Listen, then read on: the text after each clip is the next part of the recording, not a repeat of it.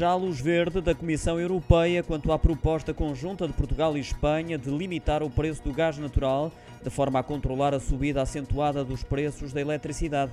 Não se sabe ainda quando a medida vai entrar em vigor, mas é um dado adquirido. O anúncio foi feito pelos ministros do Ambiente dos dois países, Duarte Cordeiro e Teresa Ribeira. Duarte Cordeiro revelou ainda que a proposta agora aprovada fixa um valor máximo em 50 euros por megawatt-hora, contra o atual preço de referência no mercado, que é de 90 euros, assim que o acordo político hoje alcançado for formalizado, o que deverá suceder ainda esta semana.